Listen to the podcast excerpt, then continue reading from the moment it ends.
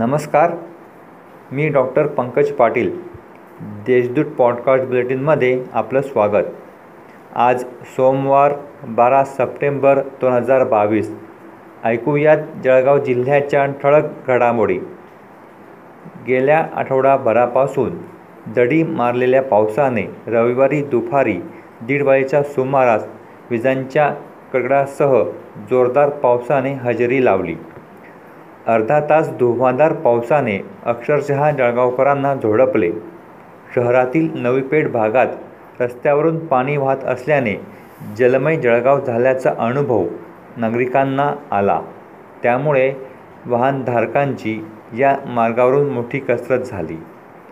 गणपती विसर्जनाच्या दिवशी महापौरांच्या घरावर गुलाल फटाके फेकल्यामुळे त्यांना हटकले असता मंडळाच्या कार्यकर्त्यांकडून त्यांच्या घरावर दगडफेक झाल्याची घटना घडली होती. या प्रकरणी पोलिसांनी तीन संशयितांना अटक केली आहे. तालुक्यातील शिरसोली येथील पोहण्यासाठी गेलेल्या दोन मुलांचा मृत्यू झाला. या दोन्ही कुटुंबियांची आज राज्याचे पाणीपुरवठा व स्वच्छता मंत्री नामदार गुलाबराव पाटील यांनी भेट घेऊन सांत्वन केले. या प्रसंगी त्यांनी कुटुंबांना प्रत्येकी दहा हजार रुपयांची वैयक्तिक मदत देखील केली. शहरातील पिंपराळा रेल्वे गेट आजपासून म्हणजेच दिनांक बारा सप्टेंबरपासून कायमस्वरूपी वाहतुकीसाठी बंद करण्यात येणार आहे. रेल्वे गेट पलीकडे जाणाऱ्या अनेक परिसरात जाण्यासाठी हे गेट सुरू करण्यात आले होते.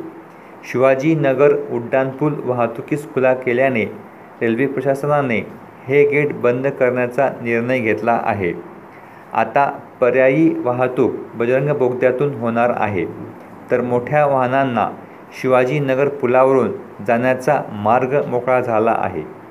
जोपर्यंत पिंपराळा रेल्वे गेटवर उड्डाणपूल पूर्ण होत नाही तोपर्यंत नागरिकांची मोठी गैरसोय होणार आहे. शहरातील कांताई बंधाऱ्याजवळ असलेल्या नागाई जोगाई मंदिराजवळ गिरा नदी पात्रात फिरण्यासाठी गेलेले तरुण फोटो काढण्यासाठी नदीच्या पात्रात उतरले. काही वेळातच पाण्याची पातळी वाढल्याने नयन योगेश निंबाळकर वय सतरा. हा तरुण पाण्यात वाहून गेला.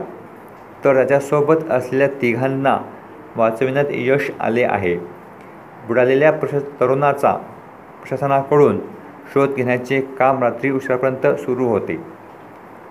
अवघ्या एकोणीस किलोमीटरच्या अंतरावर असूनही नशिराबाद व फेकरी या दोन ठिकाणी टोल घेतला जात असल्याने वाहनधारकांना मोठा भूदंड सोसावा लागत होता.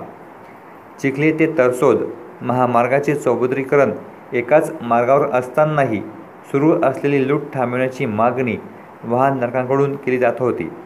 राष्ट्रीय महामार्ग प्राधिकरणाने फेकरी टोल नाक्याची मुदत संपत असल्याने तीन ऑक्टोबरपासून हा टोल बंद करण्याचे आदेश काढल्याने वाहनधारकांना दिलासा मिळाला आहे. या होत्या आजच्या ठळक घडामोडी. आता वेळ झालीच थांबण्याची. भेटूया पुढील पॉडकास्ट बुलेटिन प्रसारणात. तोपर्यंत संक्षिप्त बातम्या आणि त्याच्या घडामोडींसाठी देशदूत डॉट कॉम या संकेतस्थळाला भेट द्या. धन्यवाद.